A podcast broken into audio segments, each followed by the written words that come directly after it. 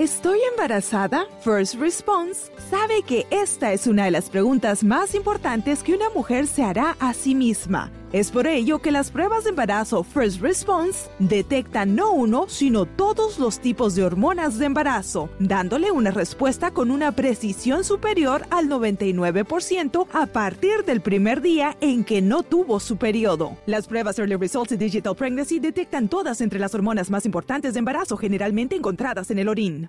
It's a new day. Yes, it is. Welcome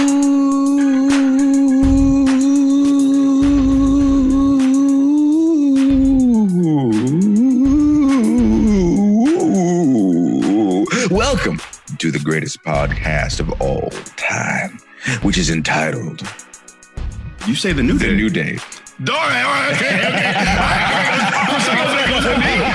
too. I'm gonna tell you why I messed up because I went to do the loud ooh, and then at the last minute remembered I had to bring it back. But then as I was doing it, we remember we realized it was a pitch thing, so I was trying to play with it so that the air the the tone wouldn't go out, and I completely blanked on what was next because I was so concentrating so hard on not messing up the mic. Anyway, welcome to the greatest podcast of all time, which is entitled The New Day.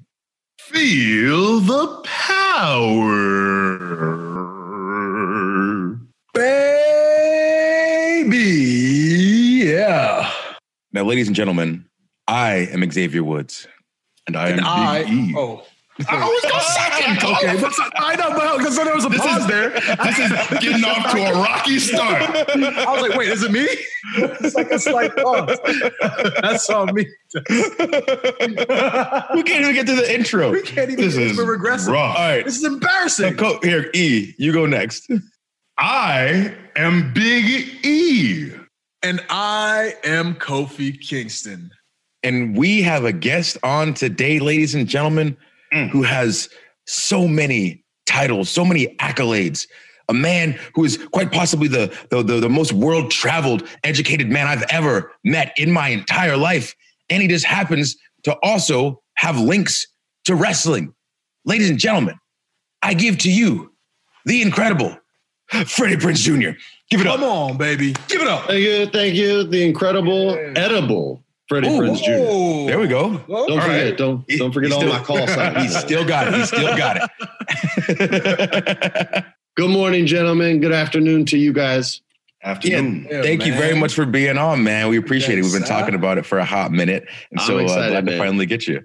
Uh, I wanted to bring this up instantly. So obviously, uh, everybody is aware of your uh, your prowess on the silver screen, um, but I feel like there are many people who didn't know, myself included, before you told me how big into video games you were.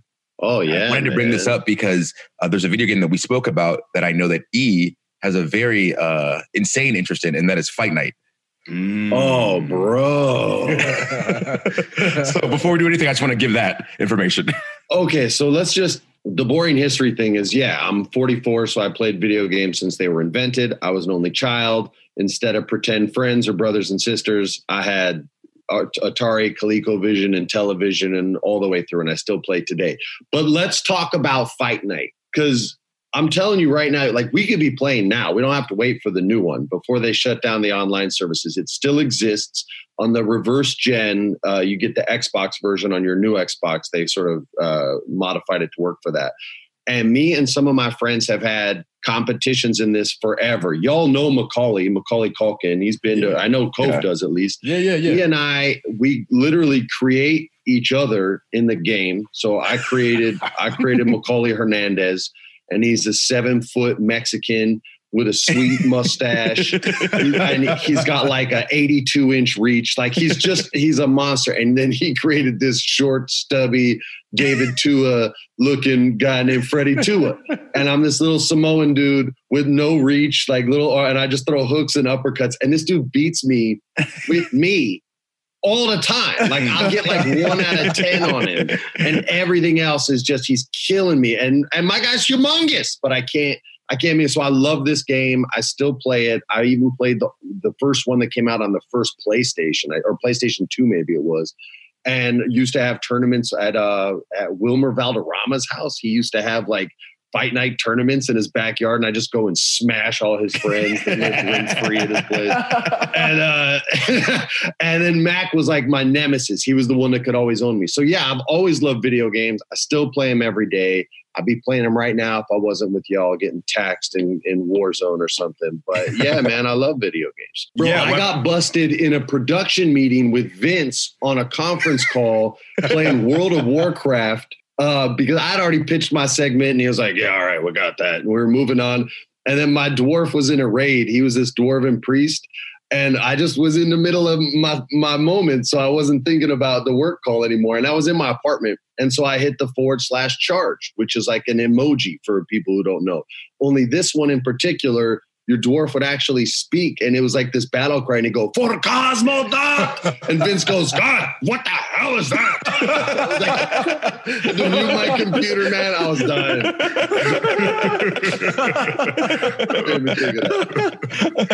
Oh man. But with that, so like you said, uh, you know, being in meetings with Vince. So for people who don't know, could you give them a quick background on like how you are linked to? WWE? Um, I wrote for the WWE in like maybe 2007, and then a little bit the following year as well. The second time, it was more just like acting acting lessons and doing like coaching and things like that at, at pay per views and every once in a while at TV. But my first stint there, it was full on writers' room every day, and then uh, to every single TV, and it was crazy. I was not built for that business, that schedule, that lifestyle, and I I couldn't hack it, and eventually had to tap out. Um, but my arm was like that for a minute, like you know what I mean. They're like, "Is it gonna? Is it What are not?" I was? I was What Kurt you saying, Angle in, in L.A. at SummerSlam back in the day. But uh, but yeah, man, it was uh, it was an amazing experience, and I still have relationships with people I worked with there to this day, and uh, I definitely enjoyed it a lot more than than any job I had in in Hollywood on movies or stuff like that. Just because you never knew what was going to happen. Yeah. Yeah. Yeah, to me, that's that's one of the most like off the wall fun facts about WWE is that Freddie Prinze Jr. will like work on the creative. It's like it comes out of nowhere. And the cool thing I listened to, and I told you this when we were uh, backstage in LA, I listened to you on Ariel Helwani's podcast uh, and talking about the Vince stories and running promo class. Uh, it's just so interesting to me because you could be doing so many other things, but you work with pro wrestlers on their promos. the, the Ultimate Warrior touched my head in Albuquerque, New Mexico, when he was running out to the ring. And uh, it was at Tingley Coliseum, which is like where they did rodeos and stuff. And there were like huge pillars everywhere, and there would literally be seats behind pillars. And uh, we got my mom was seeing this guy who got us great tickets to the rodeo. He's running down and he touched my head and he won the match. And I was, I mean, I was just a kid, man. I was just a kid and I fell in love with wrestling. And then the very, and I, I watched my first match on TV after that. I didn't even know what pro wrestling was. And the first guy that I saw was The Undertaker. And I was just like, this is, what is going on? Like, I was just obsessed. And uh, I fell in love with it. And I started going to indie shows and, and then I go to WWE live shows. And then when I kind of made it, they would put you right up front at WrestleMania, which was like, yeah, that's better than getting the best seat in a restaurant in LA. You know what I mean? Because I love I love wrestling. And then when I was there, I met some random people and they were like, dude, you you would you should talk to Vince. You'll say no and not just crap on it. You'll have ideas too. And I was like, yeah, I should talk to Vince. I wasn't wanting to act anymore. And so I was like, but what's gonna happen really? And so I went and they said, well, first you have to talk to Stephanie. And I was like, all right. And I didn't know that was like a big deal. I was like, okay, I'm gonna go talk to Steph. And I sat down. And it was a legit like job interview, and she was just asking me questions. I was like, "Oh, we're just going like this, okay?" So I just started throwing some stuff, and she was like, "You have to talk to my dad." So then I talked to Vince, and uh, I can tell this because Brian and I are cool. But my first day, he brings me in the office, and it's just Brian Gewirtz and me. And uh, he goes, Brian, this is Freddie. He's going to be working with us on the writing team. Brian's very polite. He goes, Oh, hey, man. Yeah, nice to meet you. Nice to meet you.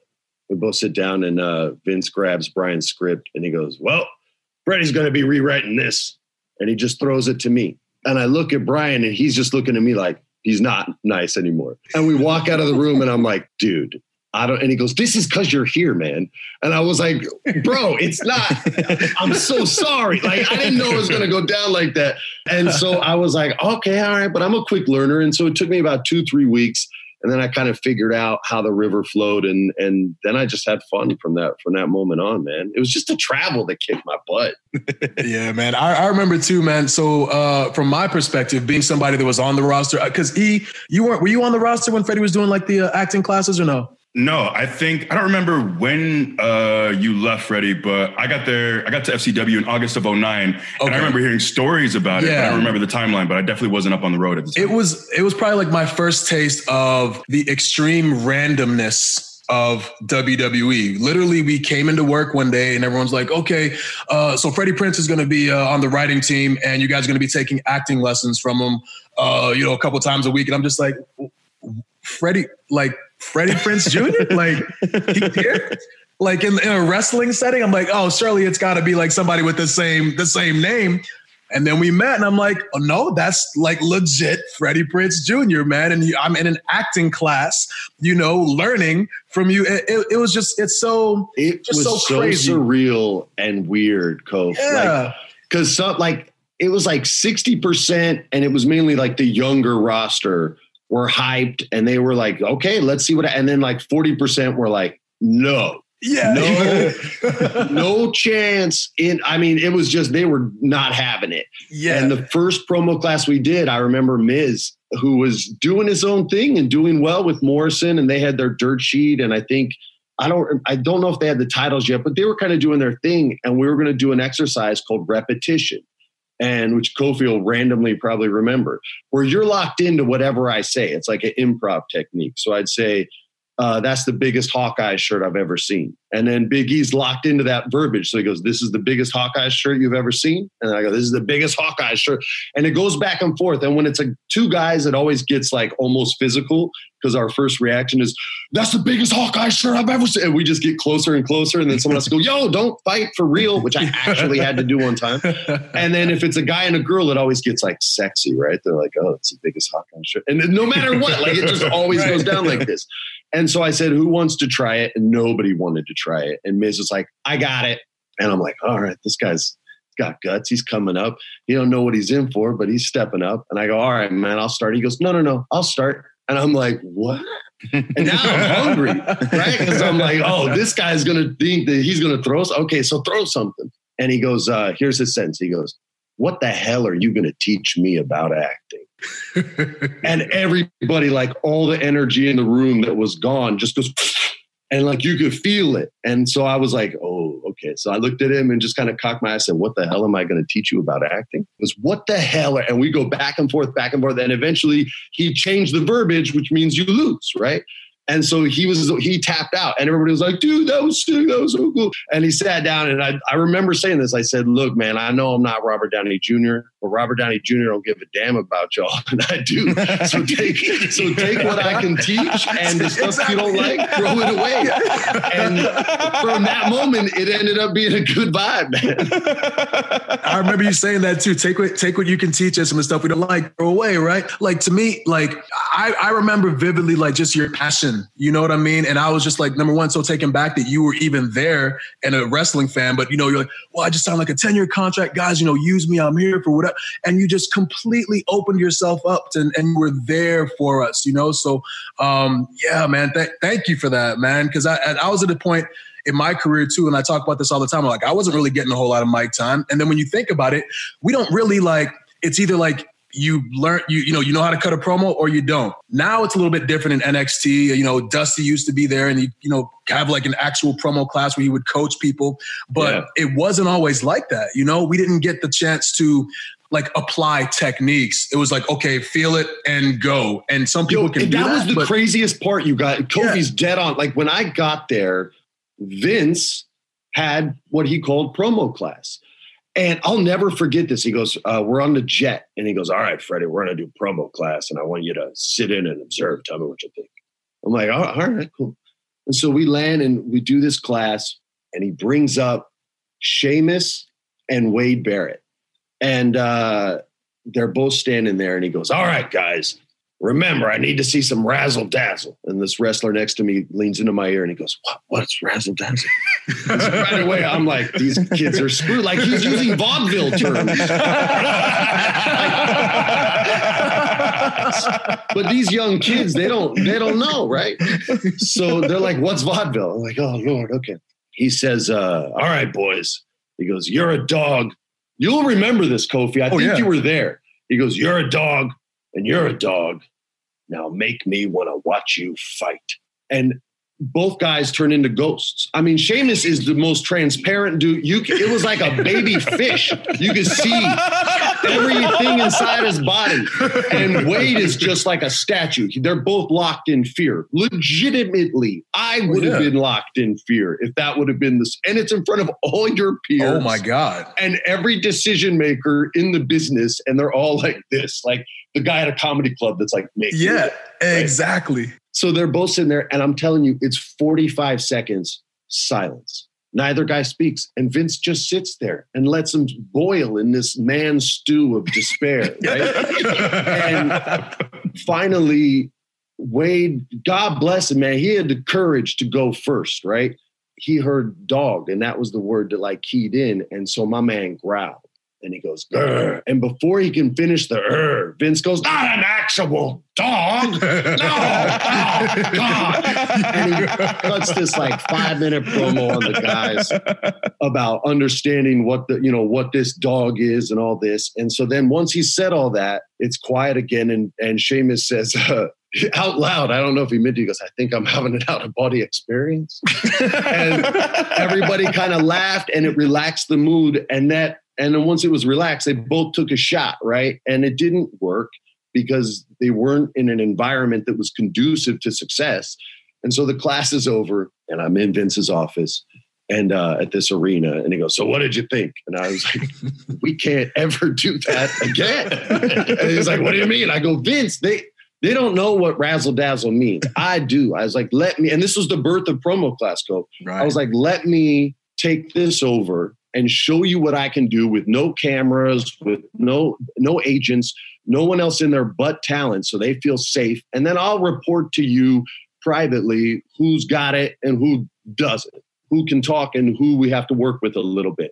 I'll let you know all that stuff. And I was communicating with him, prior, just him. But man, watching that first class, I was like, yo, how yeah, man. how could you how could you learn like it was imagine crazy. all the people that control your career watching you do an improv that you're not prepared for He said, he said, imagine. Yeah.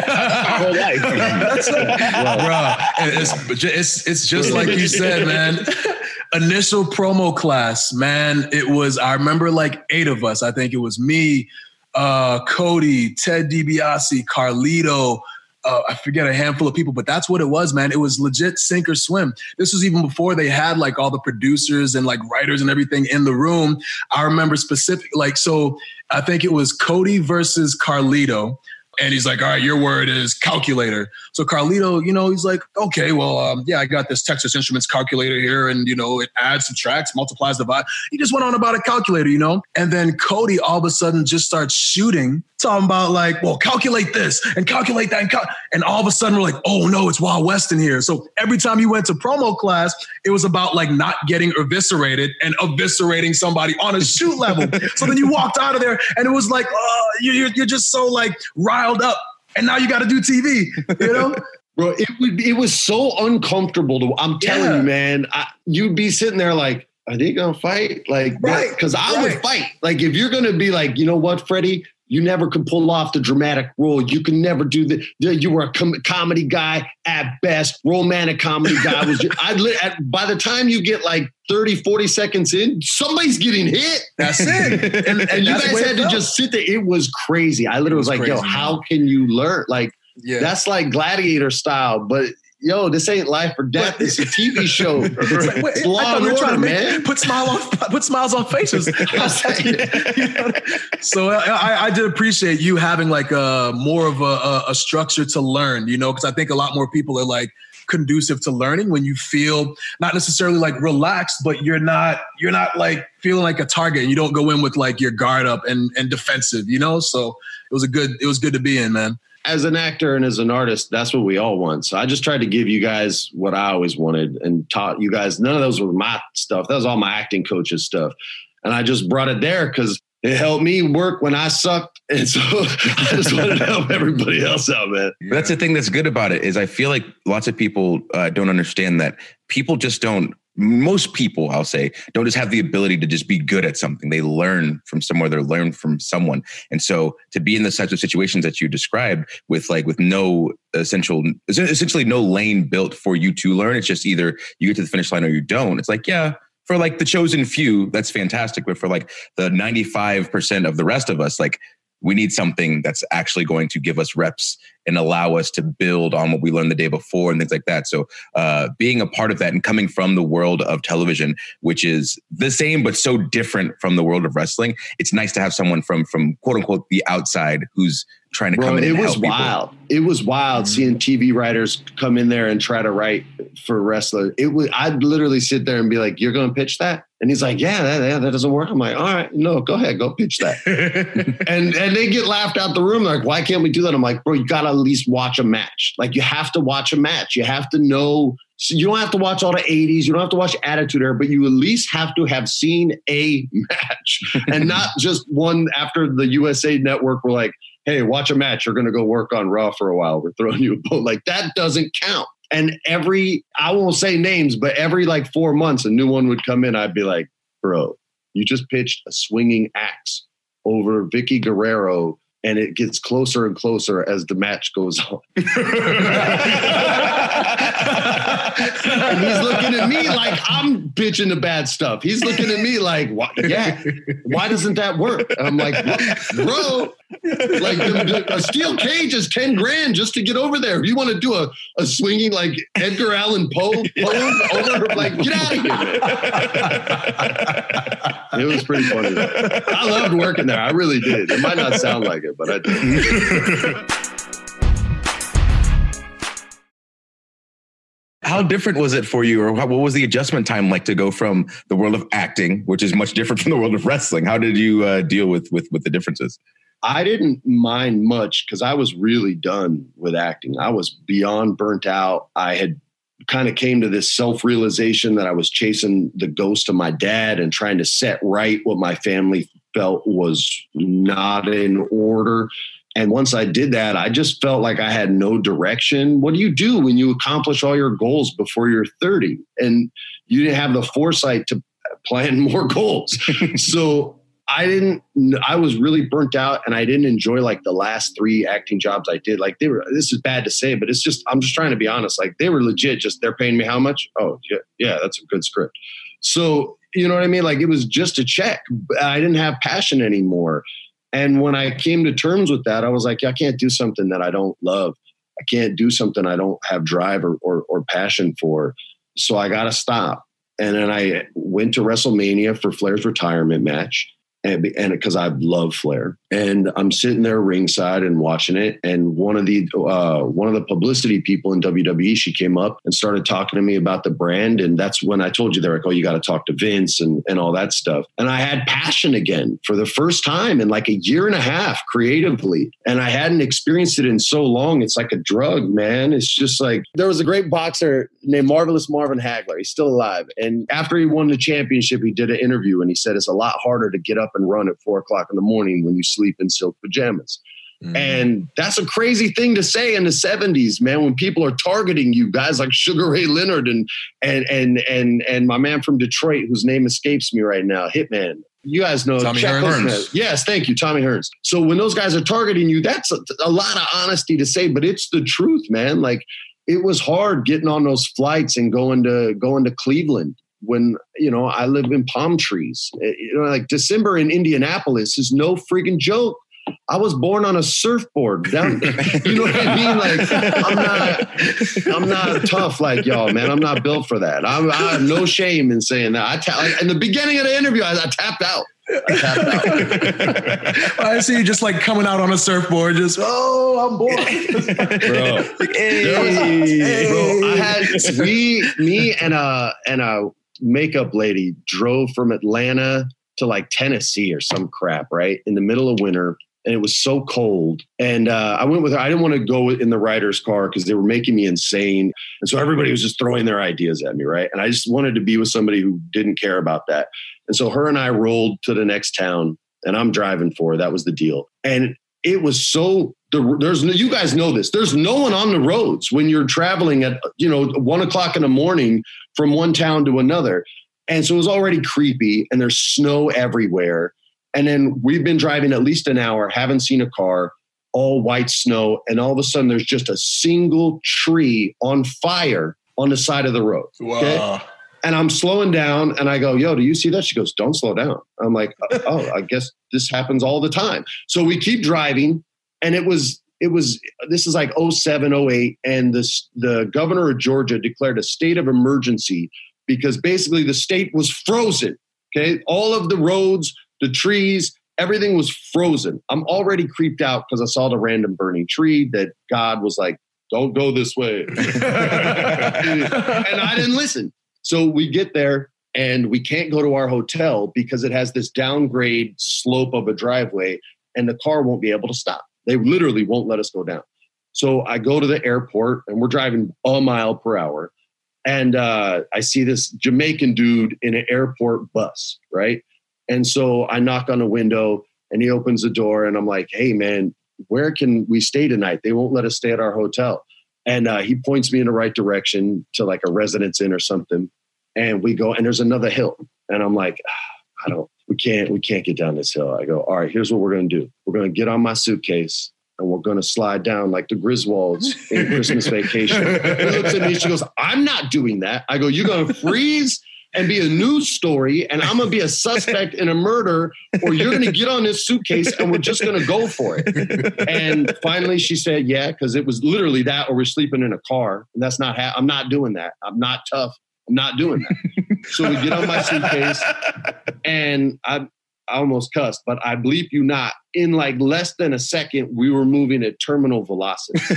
Like I was, she, I was more scared than her because I didn't know how we were going to stop.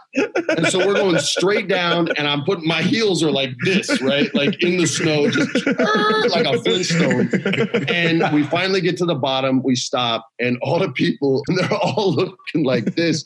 And we walk up, and they're like, kind of, one guy's clapping, the others are laughing. And I walk, they're like, man, he goes, we thought you were going to die. I'm surprised you made. I was like, dude, I just need a room, man. You have no idea the drive I just had. I saw ghosts, and that was when I started going like, I gotta be back at the beach. It reminds me of Eve when we slept in the car in New York because there were all the hotels like three hundred bucks. Yeah, and we saw that guy at Dunkin' Donuts. Yes. So again, like just normalize. This guy was sitting there drinking his coffee. Another guy walks up to him, grabs it, and just smashes it on his table and starts screaming at him. And then this girl walks him out, and it was like then they just continued business as usual. And so we just left and got back in the car and went back to sleep. And it was like, no, no, no. We just we just experienced something. we should we should feel some kind of way, but we're like, ah, oh, yeah, you know, it's 3 a.m. Of course that happened. Well, we also yeah. left too because we don't know if he's coming back with a gun. I, looked at you and said, let's let's just make sure, just in case. Let's get out of here. we'll sleep in a car on a different corner. Let's we did. We moved the car. we just went around the block and parked it and went to sleep. oh my god. So far away, now you're safe. oh, oh yeah. It's so it's so weird because like, yeah, there, there are a bunch of stories like that. The place that had the um there's only one bathroom on the floor. Oh yeah, yeah. in uh, the in Bay Area, like San, San Francisco. Francisco, right? Yeah. Horrible. In San yeah. Francisco, there's a hotel where they they go England 80 style. Yes, uh, and and uh, well, this is after a tour, and I just was I was over it. I just want to get some sleep, and uh, Kofi and Woods just said, "Nah, we're gonna book elsewhere," and I just said, "This is where I'm staying for a couple days, I guess." So yeah, and it, it was real. It wasn't just the one bathroom it looked real dingy. Like I wouldn't be surprised if a rat came scurrying out of a corner. Uh, okay, so besides wrestling, I've also learned uh, through many conversations with you that you are like the biggest comic book nerd ever, and I love it. Oh, yeah, I got Preacher the in a Bible series oh, right here, and they literally nice. put all in a trade paperback, and they made the trade paperback a Bible. Oh my god, what? yeah, that's bro. incredible. Did so you enjoy the uh, AMC series? Preacher? You know, I only watched the first season and I thought the look of it was really, really cool. Yeah. But I'm not a big the guy from Scooby Doo says this. I'm not a big adaptation dude, right? Like if I already know how it's going to end, yeah, I don't I don't have any interest in seeing it. So the Harry Potter movies I didn't even see until they were on television. Gotcha. Mm. Yeah, I'm kind of in the same boat with that, especially Preacher because it's so good. Um, and the same thing with like Walking Dead. Like they got to a certain point, and then like the show went off in one direction, where the books went off in another, and I feel like you're constantly just comparing, right? Like this isn't the, way it's supposed to happen. Walking Dead was very close. Like Yeah, the Frank up in- Darabont episodes, I thought were very close to the comic. Yeah, And as he sort of faded away, it faded. Here's a crazy story.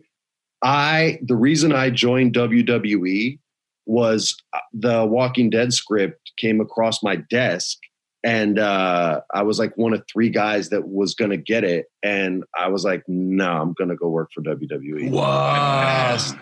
and and took the job in Stamford instead. Were you were you supposed to be Rick? I don't remember. I, Oh. I never read it. I just know that they sent it and they were like, hey, there's three rules in here and there's three guys that they want. So you'll be one of these guys, he'll be one, and this guy will be one. And uh, they want you guys to read for all three. And I was like, okay, all right. And then the offer from WWE came in, and I was like, man, I don't, I don't know what to do. And Sarah was like, do you love acting? And at that point in time, I was like, no, no, no, I don't. And she goes, do you love wrestling? I was like, yeah. And she's like, then you know what you got to do. And so I went and did it and didn't have to go to Georgia for seven years. Yeah. wow. No offense to Georgia. Wow. I'm a Cali wait a boy. minute. I'm a Cali boy. Sorry, I just need. I am too. I'm. I'm both. I'm both. Both both are ingrained in my soul. All right, good. but uh, as far as comic stuff, so we got to do the uh, the DC tabletop Yeah, Uh, bro. stuff. So you do a lot of tabletop gaming. Can you speak on like your love of tabletops or what you're playing right now? Yeah, man. So we did DC All Stars, which was this old like Dungeons and Dragons game that took place in the DC universe in 1985, and we had my buddy Sam Witwer was the best dungeon master that I know, game master, however, whatever term people like. Um, he did this full on like John Hughes kind of story, and that all sort of spawned from he and I playing Star Wars role playing games together, which was D and D, but in the Star Wars world, and it was all licensed. So they did full canon, and all the alien races were in there. And you can get millions of weapons from all over the galaxy, starships. My character's this half cat, half man, Cathar. He looks like uh, Beauty and the Beast when Ron Perlman played him in the 80s Hey, yeah. right? But he's a coward. Like my guy's a cow. He's terrible with guns, but his trash talk game is amazing. So each I cut promos on on NPCs every game that every game that we play, and he has his own voice and all this stuff. So we were playing these games, and it got me back into running games to the point where there's this homeschool D and D league that I didn't create because they're 48 now, but I was their first DM. I was the, the first group of uh, fives DM. And then it sort of grew from there so they could just interact with other kids that weren't in school. So I've had a love for it for a long time. Tonight, actually, Woods, if you want, we do it every week. I host a private uh, RPG night here on Zoom where I set up the table, the boards. If you don't have dice, I'll do your rolls for you. And I have little ca- two cameras that surround my table plus the laptop cam, and I just host a game there as the dungeon master.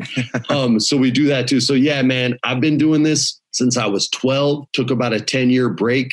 And uh, we're, I'm literally talking to you on my game table, right? Like this is my dice tray. These are Oh, dice nice. from Dice. different games. Oh, sick. bunch Nice. of different colors that we got Oh, there. yeah. Okay. That's like four Okay. different games right there, but I only have one dice tray, so I gotta share. But yeah, I'm in my attic right now. This is my my game table. I got luchador masks up here. I got superhero props up here. I got a bunch of like minis and game pieces, and we're doing a pirate one tonight. You were kind enough to grace us with your presence for season three of Rollout as our DM, our dungeon master. Uh, I just want to let people know that premieres on Up Up Down Down on April 21st, 10 a.m.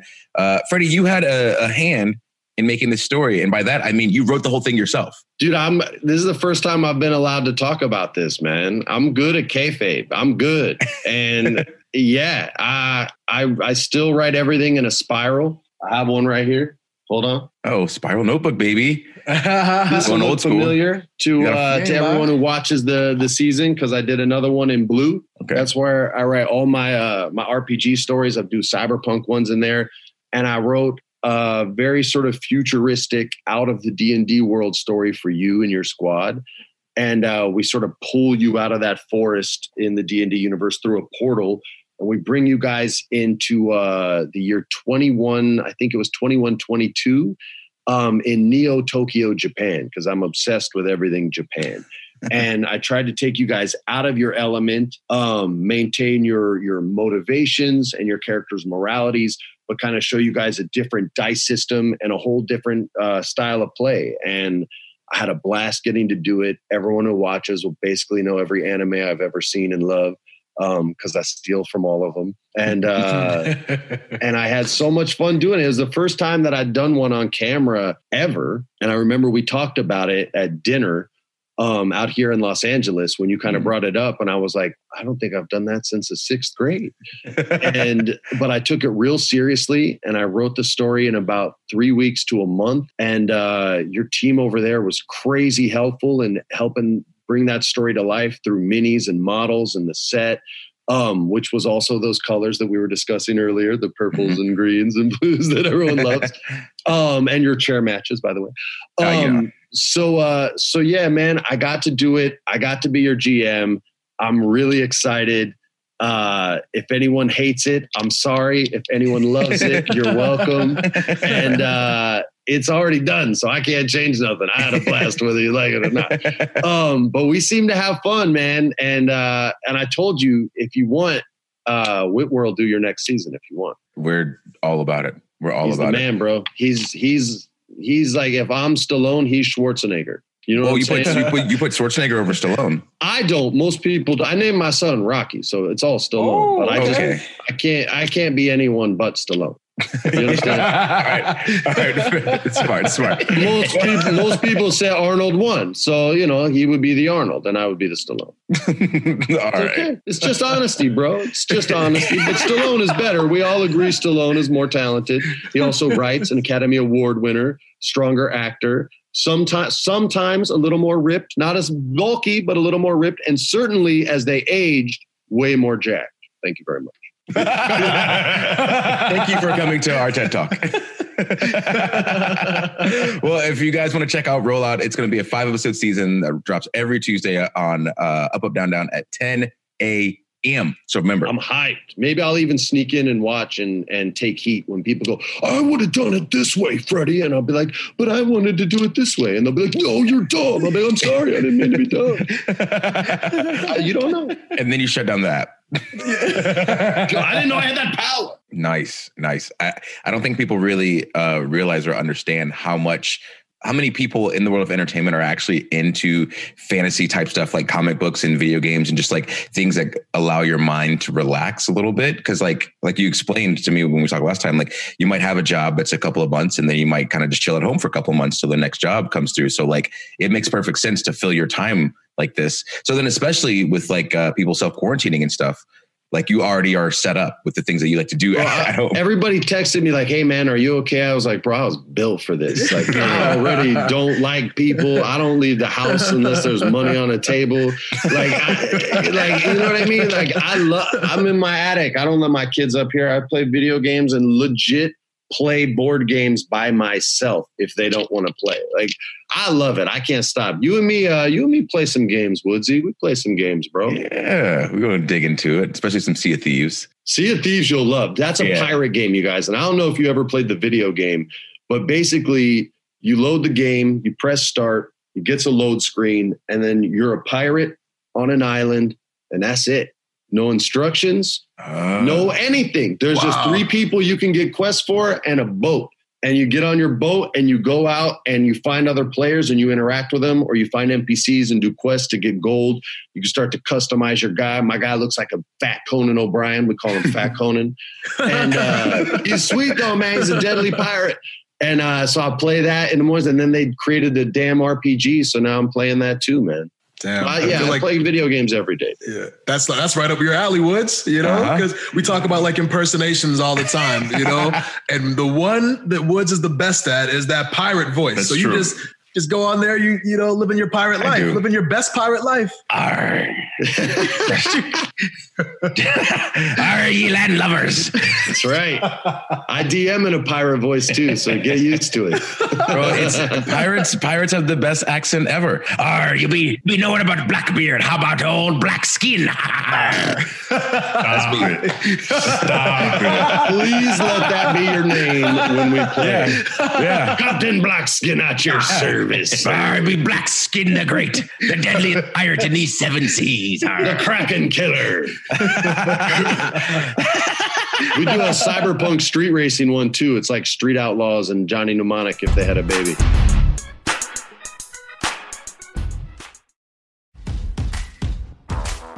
G3 Assistance through Virginia's community colleges is your pathway to a new future, helping those who qualify pay for school and train for the right career.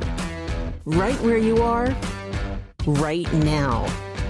Get a skill, get a job, get ahead. You can learn more at vccs.edu forward slash G3.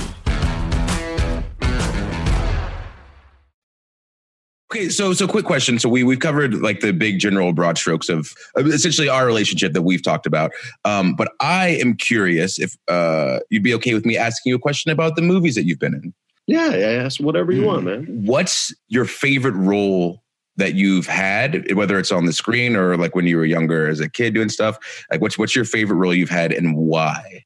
It's probably changes depending on when I've been asked the question, like where I was at in my life at that point, right? My favorite movie that I've done, I'm really bad in, but I was a young young actor. It's called The House of Yes. It's a small independent movie starring Parker Posey, and this young girl comes into the dynamic who's Tori Spelling, and this is in like 1997. Her dad financed the movie, and um, she comes into this dynamic, and Parker hates her and just physically emotionally and and mentally just systematically breaks her down until she's just a puddle of mud at the end of the movie. Um, and it was really cool but that was the movie that and i was fortunate enough i saw someone love what they do and that was parker and it made me want to feel like that. And it got me very hungry for acting and it gave me motivation beyond what my family put on my shoulders, which isn't motivation, that's pressure. And there's a big difference, right? Like pressure is I have to do this or else. Motivation is I'm going to do this against all else, right? So that was the first time I saw that. And because of that, and that my character was like a young Norman Bates. So it was a lot of fun indie film. This guy, Mark Waters, uh, wrote, ad, adapted it from a play and directed it. He did Mean Girls also. Um, and his brother wrote Heathers and uh, also Demolition Man with the three seashells. Uh, Dan Waters is his name. Wait, so does um, so has he ever released why the three how the three seashells work? Uh, I actually know why, but I can't tell you on your podcast. mm. wow. So there's okay. there's a script. Right. There's a script where it's all. It never was shot, but there's a script that I, I said already. They didn't shoot it, but there's a draft where it, the explanation of the seashells are there because uh, Stallone doesn't know how to use them. And then the Benjamin Bratt character tries to like break it down for him. Oh my God. But that's all I'm saying. Okay. Otherwise, I won't get secrets. And if you haven't seen Heathers, go watch Heathers because he wrote that. And it's a crazy, crazy dark comedy starring Winona Ryder and Christian Slater when they were young, hungry actors making crazy choices. And it's a great flick. I don't make money from that. So go see it. You're trying to get that ad revenue at the end. I don't. I get I don't get a dime. Just go watch it. All right. Well, we'll check that stuff out. Um, where can everybody find you on socials? I know you got your gaming stuff and then uh, Twitter, Instagram, all that good stuff. What you got? Yeah. So real Freddie Prinze, uh, I, I think is the Instagram. Real FPJR is Twitter. Uh, my YouTube channel is Geghead. That's Egghead with a G. Um, that's on Twitch and Facebook also. Um, and those are the places that you can find me. If you're into games and stuff, we play all kinds of cool games, RPGs, regular board games, old school stuff, Mafia, all kinds of fun games. Nice, nice. Uh, we appreciate you being on, man. This yeah, was so great. Open so. invitation. You know, you got good, you got you. good stories. I'll, no, I'll come hang anytime, man. It trips me out. Like I couldn't watch wrestling for almost a year when I quit, and so once I was able to like separate and get back into the brand was right, literally right when you came up and you started recruiting and you started talking to Big E and you started talking to Kofi and this new day was formed. And I've spoken about this before, how how sick you guys got over and just how gangster it was. Um, I've talked about on my podcast. I've talked about it in other interviews. Like I love what you guys did. So this is just sunshine right now. But uh, but I remember watching that and I remember the crowd's reaction and I remember how I used to preach, preach, preach when I worked there about if you're committed and know who you are. So if you if you if you're committed to who that person is, it doesn't matter who that person is, it'll get over. And more often than not, you guys were stuck with these characters that you didn't know who they were because they were sort of created externally. And then you were supposed to have that same level of commitment. And when I watched you guys all come up and be yourselves, and I saw so much confidence in y'all being yourselves, which is something actors and painters and every other artist has to work on too to be great. I remember sitting there with my buddy. I was going, "They're going to be so over," and he's like, "Dude, they're getting booed out the building." and I was like, "Nah, man." I was like, "They are going to get over." And it was like maybe six months after that, they literally was like, "No, they rocks." And I'm looking at my buddy. I was like, "Bro," and he goes, "What are you talking about?" I, I told you.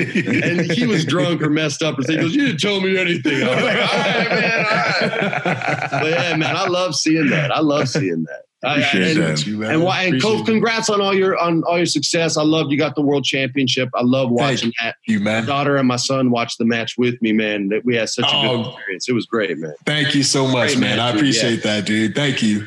And shout out to keeping Morrison up on that top rope. Uh, Oh, my God, bro. Bro, he's a beast. Bro. He's a beast. Like he's he's unreal, man. He's, like unreal. little- he's like a little tight. Jack, like a white Jackie Chan, man. bro. he- everything he does is just so it- it's it's incredible. It's awe inspiring to watch. Like as a human being, that's something you see like on on YouTube or on TV, but to see it like in person, it's like man, like there's literally no strings attached. He can That's do sick. anything. You're giving him props after all the crazy man. stuff you've done. That's crazy sick, dude. Come on, man. That's great. Bro, if I took one step on the top rope, I would just nut shot for real though. And I would give a rap. Like, what a career from Freddie Freddie Over Prinze. here, he got one move halfway off. By the way, you guys need an announcer that does that voice. Well, maybe when we become kings. baseball voice. Oh, Yeah, when, when we when we become kings, if you want to come in and do that for us, because yeah, when you're uh, king, yeah, hire me. well, well, we when I become king, we all become king.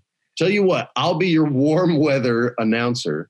So every every city, every coastal city you go to in the summer, Yes. I'm your guy. All right, And then and then get the get the guy with the with the with the strong tattoo game. I like that dude. Uh, Uh, Corey Oh, Graves. yeah, Corey Oh, Graves, great. man, he's a great heel. Dude, he does great work. Yeah, we were Love thinking. that Uh, they were thinking we add Hornswoggle to the mix as our jester and just pelt him with ice cream. yeah. Yeah, a whipping boy, really. And Yeah, not, so we don't even boy. have to do that like on screen. We can do that like in the privacy of our just Yeah. backstage, just throwing things at him. You know, Kofi, do you remember when Swoggle came to promo class and Big Show came? And yes, and Big Show legit cut the Christopher Walken Pulp Fiction with watch the watch. Promo to Swoggle as if Swoggle was the young Bruce Willis.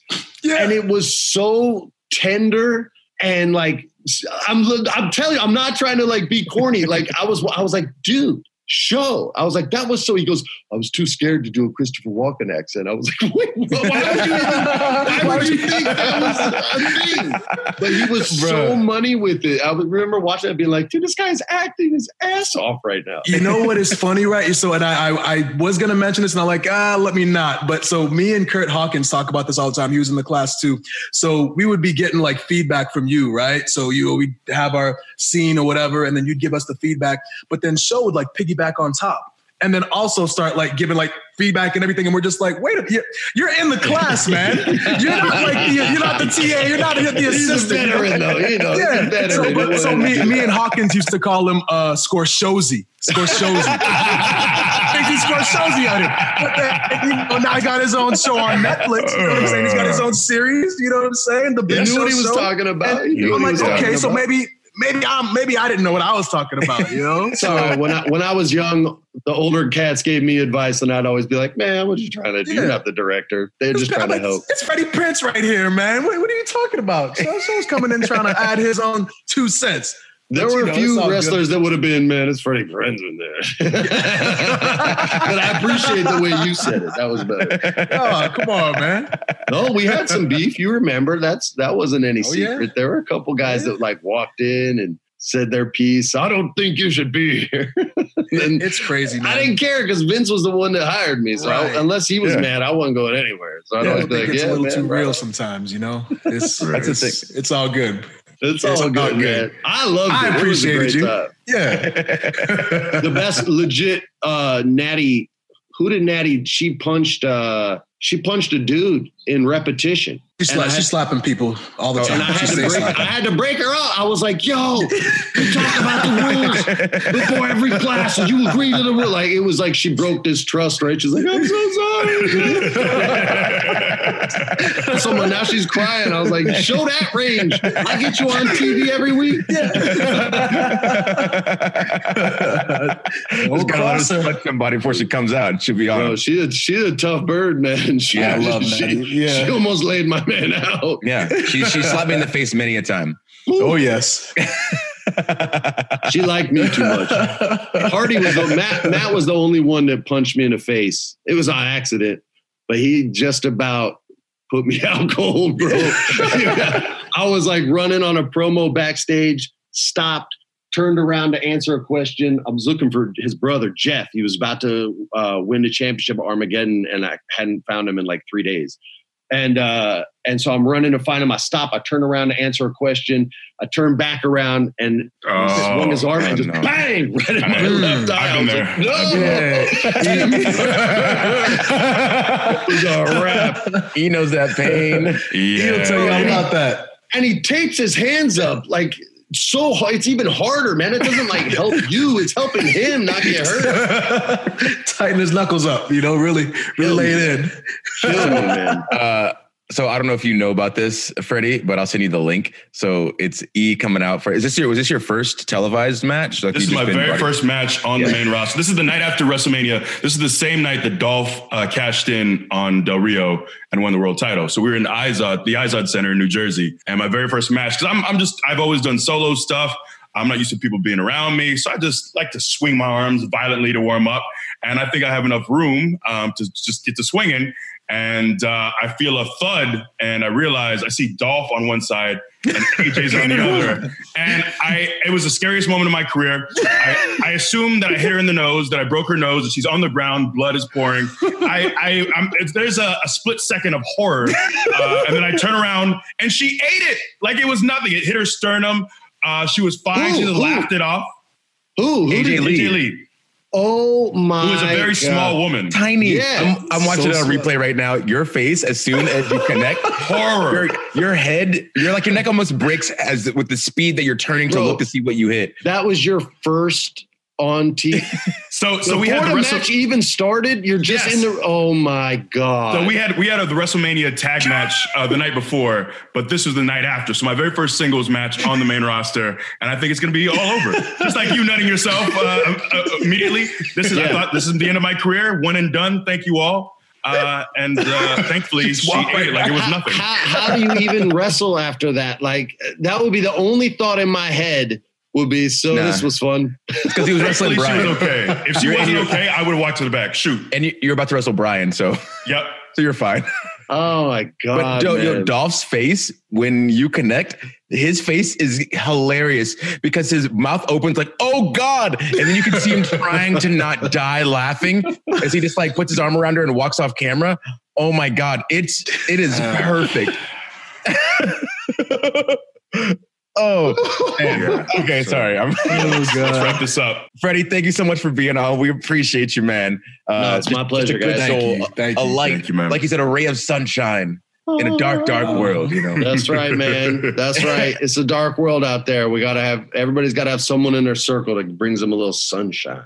Well, I hope you guys enjoyed listening to this right now. Remember, uh, Freddie let his socials out. Freddie, can you hit him with your socials one more time? Uh, Real FPJR on Twitter, Real Freddie Prinze on Instagram, and Geghead for YouTube and Facebook and all that good stuff, Twitch and all that. And for me, it's Xavier Woods, PhD on Instagram and Twitter, on YouTube, up, up, down, down. Obviously, you already listened to the podcast, so we don't need that one. But we can drop in twitch.tv slash Austin Creed. Check me out there pretty much daily playing games with my friend. There you go. And I'm on uh, Twitter at True Kofi and Instagram at the True Kofi. And that's where my social mediums end. Uh, and don't forget to buy a new shirt on WWE Shop. Uh, it is the New Day podcast shirt that features all three of our beautiful faces. Go ahead and cop that. I am at WWE Biggie on Twitter and on Instagram. But per usual, I don't need your pity follows. And if you follow me, why don't you unfollow me? Yeah, I don't want them and I don't need them. I'm also on Cameo. And so obviously, hopefully you've already subscribed to this podcast that you're listening to it right now. But if you haven't, go ahead and do that. And then make sure to tell your friends to subscribe to this podcast. Wherever they listen to podcasts, they can get it. Just search The New Day, Feel the Power. Click the pink picture with the three black guys' faces, then subscribe. And if you're on Apple, make sure you give us that five-star review because it helps you boys out to have fantastic guests like we had on today. Thank you very much. And for anybody watching this, if at some point you started singing the one of these things is not like the other song because they're all swollen, I'm not, uh, respect, big time that? respect. That's going straight and then taking a right turn.